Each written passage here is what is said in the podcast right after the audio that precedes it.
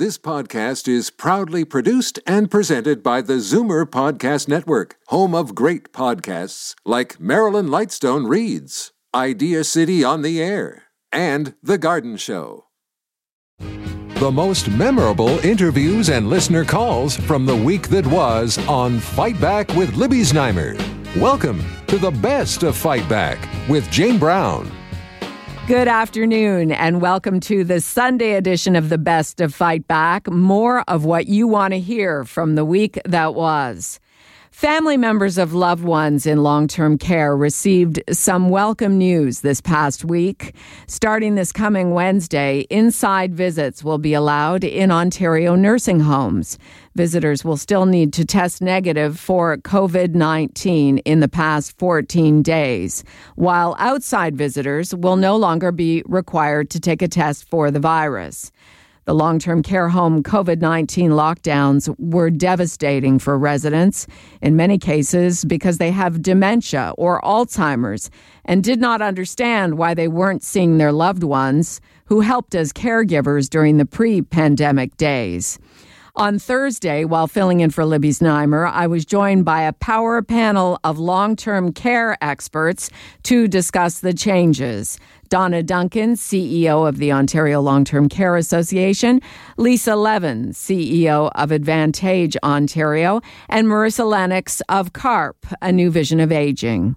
We were very pleased with yesterday's announcement. On the one hand, of course, critical investments made to long-term care, but on the other, yes, easing restrictions for family visitors and essential caregivers in a way that seemingly balances the risks of COVID with the risks of resident isolation. So, you know, I think we've seen a lot of progress in terms of controlling the spread of covid nineteen in the province and also in long-term care, and we certainly don't want to see a case where we go backwards.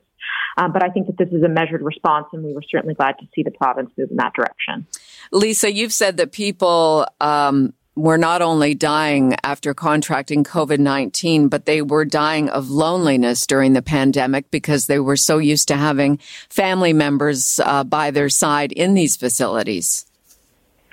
Yes, it's it, Jane, it's just been so heartbreaking because to protect the residents in long-term care from the initial outbreak of COVID, homes had to close their doors to visitors uh, who provide such important uh, support emotionally and physically to their family members and, and loved ones. So it was a very difficult choice that had to be made early on. And now that the pandemic is continuing um, and the numbers are reducing, we still need to remain vigilant, but we need families to come back in. Donna, how much relief will these inside visits provide? You know, Jane, it's going to be enormously helpful to stimulating our, our, our, our the mental health and well-being of our residents. Uh, certainly, it is going to be an overwhelming relief for their family members who, who've been isolated from them. Uh, this has been a long four months, and I don't think any of us foresaw that it was going to be this long. Uh, I, I think part of the challenge is going to be, and, and Marissa and Lisa both spoke about balance, is how do we balance safety with ensuring that we, we re- reunite our family members, uh, but it's only going to work if we have the, re- the appropriate staffing and resources to ensure that everybody's kept safe with personal protective equipment and infection prevention and control and, and hand hygiene and those things. So Uh, we're going to need more resources, actually, in terms of human resources to support this because it's going to put strain on, on those homes that already had a critical staffing shortage to begin with. But this is about a how, not an if. Donna, have you um, heard any more details about what these inside visits will resemble? In other words, are they? Is there a time limit to them? Can family members who before the pandemic were coming in for hours at a time do that as well? Or will they be kept to a certain amount of time? Well, Jane, uh, and Lisa and I have both been part of some of these discussions uh, together with the, the uh, resident council and family councils, and, and our sense is that there's going to be a lot more flexibility in terms of uh, the homes being able to work with their family councils and resident councils to define this, with the balance being um, how do we make sure that these are safe? How do we make sure that Uh, we are not overtaxing the resources? Uh, my sense is, and Lisa, correct me if I'm wrong, um, there's not going to be as much detail in this as in uh, perhaps earlier policies. And there will be some discretion, but but certainly uh, we think that there's a, a, a remarkable opportunity here to partner with our, our family and essential caregivers to develop a program to build their competency and capacity in infection prevention and c- control, where they're actually clear partners in this. Uh, and I think that's going to r- work on a home-by-home basis as we as we look across the province. Some of those models have already emerged through this, this first wave of outdoor visiting, uh, but we have a real opportunity to make this better and to ensure that on an ongoing basis, uh, we don't have to close the doors again. Lisa, would you like to add to that? Yeah, I think that the way the policy is written, it, as Donna said, it, it has some more flexibility, which is so important for homes to be able to respond to the needs of the residents and the families, both. Uh, you know, some families actually prefer virtual visits because it's possible that they live out of town, um, or they want to self-isolate themselves if they're very frail. And then other people, of course, want to be in person. So we need to make sure that we can balance all of the needs and work uh, collaboratively with residents in the home and their family members to uh, make sure that they can access their loved one. Lisa Levin, C E O of Advantage Ontario, Donna Duncan, C E O of the Ontario Long Term Care Association, and Marissa Lennox of CARP, A New Vision of Aging. This is Zoomer Radio's Best of Fight Back. I'm Jane Brown. For small business owners, this COVID nineteen crisis has been more than challenging. In most cases, it's been a threat to their very existence. A survey of four thousand five hundred small business owners was recently conducted by the Canadian Federation of Independent Business. Julie Kwiecinski is Director of Provincial Affairs for Ontario at the Canadian Federation of Independent Business. She joined me on Wednesday with results of the survey. We've been asking members every week, and that will be every two weeks, three simple question, so we can gauge how it changes over time. Mm-hmm. The first question is, are you fully open? forty-nine percent said yes. Now, that's, of course, before we have Ontario's stage three openings that start this Friday. We also ask them about whether their staffing levels are normal, and thirty-two percent said that they are back to normal staffing levels. And we also ask them whether or not they're back at normal revenues. And for Ontario, that number was a staggeringly low number of only twenty percent being back to normal revenues. Wow. That tells you that Ontario businesses are starved for revenue. And we all know a lot of these businesses, Jane, they've been closed. Zero revenue, but bills are piling up. So what does that mean? We've now discovered, our latest stat, when we surveyed our members, it's an estimate, of course, that the total small business debt in Ontario due solely to COVID nineteen is a whopping forty-nine point nine billion dollars. And in terms of individual small businesses, what kind of debt are they looking at? That's sort of easier for us to digest. Oh, yes. On average in Ontario, small businesses, and again, solely due to COVID nineteen and nothing else, average debt of one hundred fifty-two thousand dollars per small business. Now, that is huge for a small business. It is. When you think about a lot of small business owners take even very little salary, imagine losing one hundred thirty-five thousand dollars or being in debt by that much, when in yeah. a normal year, they don't even take that big of a paycheck. Oh, absolutely. That's a big chunk of change. And you're looking, we also ask them, given that they have this monstrous debt, um, we ask them how they're financing the revenue shortfalls and extra costs. And very telling numbers too, Jane. forty-three percent in Ontario are relying on their personal savings, mm-hmm. thirty-six percent on credit cards, Yikes. nineteen percent on bank loans, thirteen percent retirement savings, mortgages ten percent, and even loans from families and friends at ten percent. So you can see the need for small business support to make sure that your favorite neighborhood businesses make it to the other side of COVID nineteen. No, absolutely. Um, do you get a sense from your small business owners how long they can carry on using these other forms of uh, finances uh, before they have to say it's just not going to work out? So first of all, Um, we also discovered that three-quarters of Ontario's small businesses have taken on debt. So that's one fact. And sixty-seven percent of those, so that's a huge majority, that have taken on debt say that it will take more than a year to pay it off. Mm-hmm. So on top of that, there's another interesting stat that I just dug up for your show that I thought your your listeners would be interested in. We've also asked our members if they're actively considering winding down their business or going bankrupt. And in Ontario, sixteen point four percent said yes.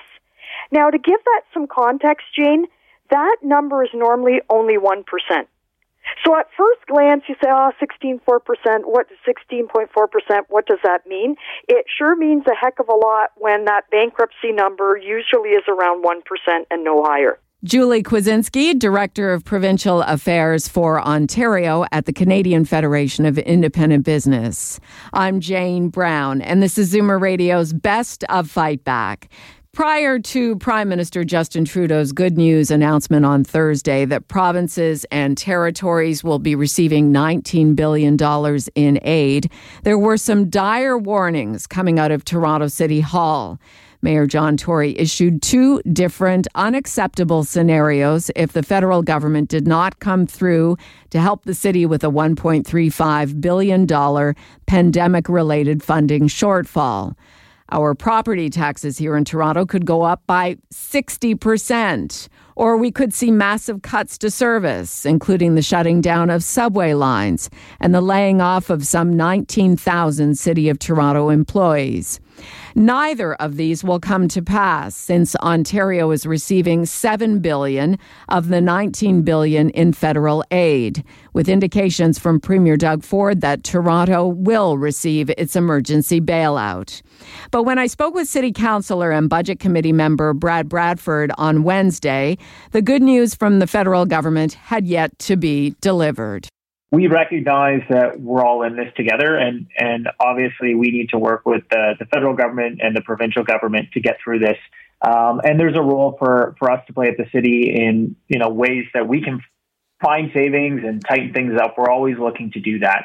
Um, so, you know, so far we've placed over a thousand full-time and nearly five hundred part-time staff on unpaid leave. Um, the city also saved millions of dollars by electing Uh, not to hire eight thousand recreational workers uh, over the summer whose services haven't been required due to pandemic-related programming reductions. Um, you know, similar similar measures were taken at uh, T T C uh, with staffing, and uh, you know, we're doing everything that we can to to shore up the budget on our end. But the reality is, and the budget variance report that came out yesterday paints a very stark picture. Um, this is not something that we're going to be able to do on our own. Uh, and as you alluded to, you know, the, the gap, the remaining one point three five billion dollars uh, on the operating side, that shortfall, you know, you would, you would close that gap with a sixty percent property tax hike, which is absolutely uh, not, not something that we can afford to do. Um, or we're going to have serious service cuts. Uh, and I don't think that's, uh, that's something that's going to position Toronto uh, for success going forward either. So we really do need the province and the federal government to, uh, you know, stop uh, stop the standoff and come to the table uh, with some real solutions for Toronto. I just want to ask you first, before we get into the details, about the unpaid leave for those city workers you were talking about. Are are they have they gone on the C E R B? Are they taking uh, employment insurance? How are they surviving uh, without their paychecks from, from work? Yeah, they would be uh, they would be using the, the government programs that are available to them. Uh, you know, there's still uh, they, they still have benefits. Um, you know that we're making sure that they're they're made whole in that way, but they, they would be relying on the, the programs that have been made available from uh, the different levels of government. Right. Uh, so the biggest mm-hmm. revenue shortfall has come as a result of a huge decrease in ridership on the T T C during the early days of the pandemic. How severe is that situation? Uh, you know, almost severe would be an understatement. Uh, we're looking at a seven hundred million dollars shortfall. Uh, at the peak, we were hemorrhaging about twenty-six million dollars a week. Uh, those numbers are starting to come down as ridership returns and uh, consumer confidence comes back to the T T C. Um, but this really highlights a systemic problem that, you know, frankly, I've I've been uh, going on about since I, I joined council in twenty eighteen, and that's the lack of any operating dollar contribution to Toronto Transit uh, from other levels of government. You look at jurisdictions across North America, the other big transit systems, they all have state or federal dollars or both that help contribute to those operating costs. Here in Toronto, nearly seventy percent of that um, operating fare is captured through the fare box. Uh, that's where the revenue comes from. And then the city provides nearly a nine hundred million dollars subsidy as well, very generous. Um, but when you see ridership levels tank like they have, we're missing out on that sixty-eight, seventy percent that comes from the fare box. And that's why we're, you know, hemorrhaging twenty-five, twenty-six million bucks a week, and we're facing a seven hundred dollars shortfall. So this is a prime example of where we can use this COVID nineteen crisis to really make a systemic fix um, that was never sustainable and now is the biggest single, uh, single, single biggest hole in our, in our budget. I think that the message to the federal government and the provincial governments, I know that there's no ribbons to cut on operating dollars. It's not a big capital project. Um, but the Toronto Transit Commission is the lifeblood of this city and, in fact, the region. Toronto is the economic engine, and we definitely need sustainable funding for our T T C going forward. Toronto City Councillor for Ward nineteen, Beaches East York, and Budget Committee member Brad Bradford. Our conversation took place before Prime Minister Trudeau announced financial assistance for provinces and cities. I'm Jane Brown, and this is Zoomer Radio's Best of Fight Back. As we discussed with Councillor Bradford, riders left the T T C in record numbers when the COVID nineteen crisis began. Many people were staying home to work in the beginning of the pandemic, so they didn't need the T T C. And if they did need to travel to work, many would take their cars instead. But now, four months later, riders are starting to come back to the T T C. C E O Rick Leary released a fairly positive report recently, saying system ridership has increased forty-five percent from the benchmark lows of late April. T T C spokesperson Stuart Green joined me on Wednesday to discuss the gains. Where we're seeing that predominantly is on the bus network, uh, which, you know, saw the lowest drop Uh, during the pandemic. I mean, it moves most of our customers uh, on, on a regular basis anyway. Uh, but really what we saw is that, you know, in the inner suburbs of, uh, you know, North, North End, Etobicoke, North York, Scarborough, places like that, where people uh, rely heavily on buses typically, uh, they were still using buses. And a lot of those people from, from our surveying were going to essential jobs. So that, that continued. Uh, what we're seeing now, though, is a, a lot of people coming back, making discretionary trips as as uh, as they do on weekends when, when maybe people aren't working as much. Um, and and during the week, what we're seeing is uh, people going to work uh, because, you know, things are reopening, which everybody wants and which is great news. So we are seeing people coming back. Um, you know, we, we, we will continue to do all of those things that uh, keep the system safe and clean, as you say, to give people that extra level of comfort and to keep our employees safe and our customers safe. One of the reasons we made masks mandatory was was uh, because, you know, as as people return, physical distancing won't be possible. So mm. it's all part and parcel of the same package for us. Right. Stuart, in the early days of the pandemic, we were seeing video of uh, cleaners in all of the buses at the end of the day and on the subways. Um, you were adding extra buses to some of the routes that you were mentioning there where yep. uh, the essential workers were too crowded in the beginning of the pandemic. Uh, what does the system look like now? I mean, in terms of, of that cleaning and disinfecting and making sure it's safe? Uh, it looks very similar. Uh, you know, we we we are doing multiple vehicle cleanings each day. So at the end of line, uh, they get a little wipe down. At the end of service, they get a wipe down. The streetcars are getting sprayed at the end of line. So at Broadview Station or Dundas West Station. Uh, so so all of that continues. Um, and uh, you know, of course, our operators have all of their P P E there uh, in either enclosed cabin cabs or they're behind plexiglass. So uh, you know, the system. The system is looking very similar. Uh, it's just that there are a few more people riding, which which is good. But what about between uh, riders? So somebody's getting up, they're getting off the bus, somebody else is coming in and sitting in that same seat. Yeah. Uh, how do you feel as a rider confident when you know that maybe the person before you is an asymptomatic COVID nineteen case?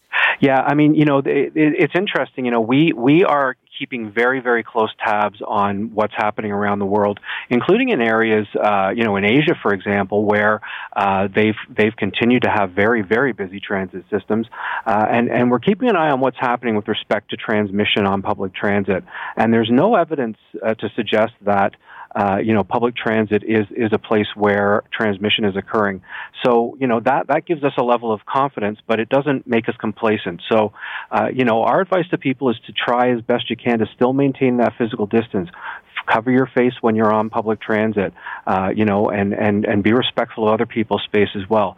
So with all of that, you know, I, I you know, we, we feel that we're in a good place.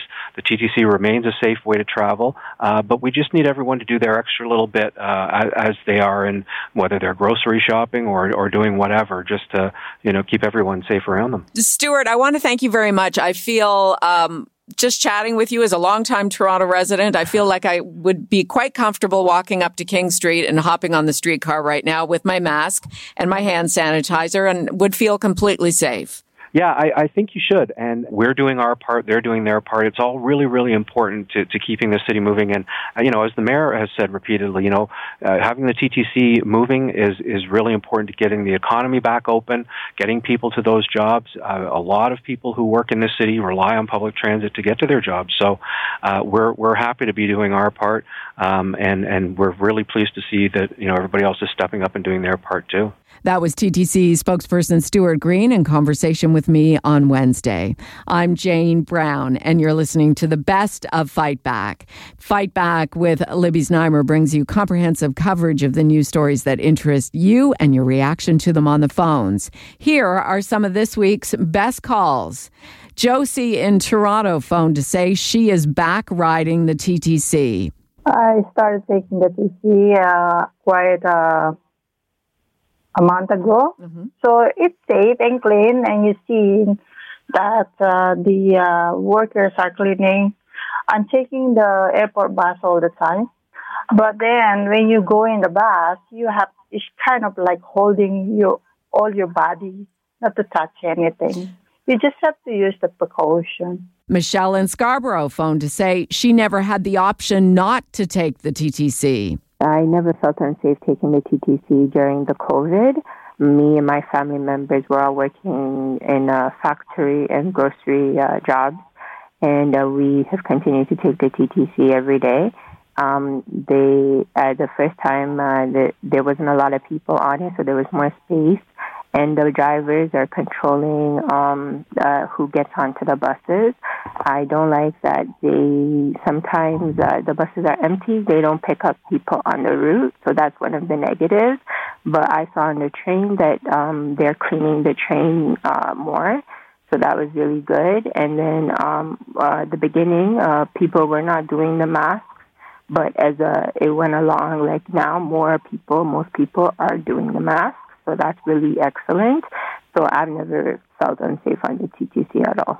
And now, Fight Back's Knockout Call of the Week. In fact, there were a lot of great calls this week, but the winner of the Fight Back Knockout Call of the Week comes from Dick in Thornhill, who phoned about the good news that indoor visits will soon be allowed in long-term care homes. We're so elated that um, this will be opening up so we can go in there and take care of our um, our dad right now. We went in there last week in a bit of frustration of the of the hospital, uh-huh. and we got in there to see him. You know, he was so much elated to see us. He would like to see us more uh, because we, we do have the virtual check uh, chat uh, two, two, three times a week. And that is not satisfying to him. He just wants to see us instead of having the virtual check. That does it for this week's Best of Fight Back on Zoomer Radio. If you'd like to qualify for the Fight Back Knockout Call of the Week, phone us noon to one weekdays. Or if you have a comment, email us at fightback at zoomer dot c a. Follow us on Twitter at FightbackLibby and have your say anytime on our Fight Back voicemail at four one six, three six seven, nine six three six. four one six, three six seven, nine six three six. I'm Jane Brown. Join us again next weekend when we'll round up the best of Fight Back. The best of Fight Back is produced by Jane Brown, Justin Eacock, and Zeev Hadi, with technical production by Kelly Robotham. Executive producer Moses Znaimer. You're listening to an exclusive podcast of Fight Back on Zoomer Radio. Heard weekdays from noon to one. You're listening to an exclusive podcast of Fight Back on Zoomer Radio. Heard weekdays from noon to one. This podcast is proudly produced and presented by the Zoomer Podcast Network, home of great podcasts like Marilyn Lightstone Reads, Idea City on the Air, and The Garden Show.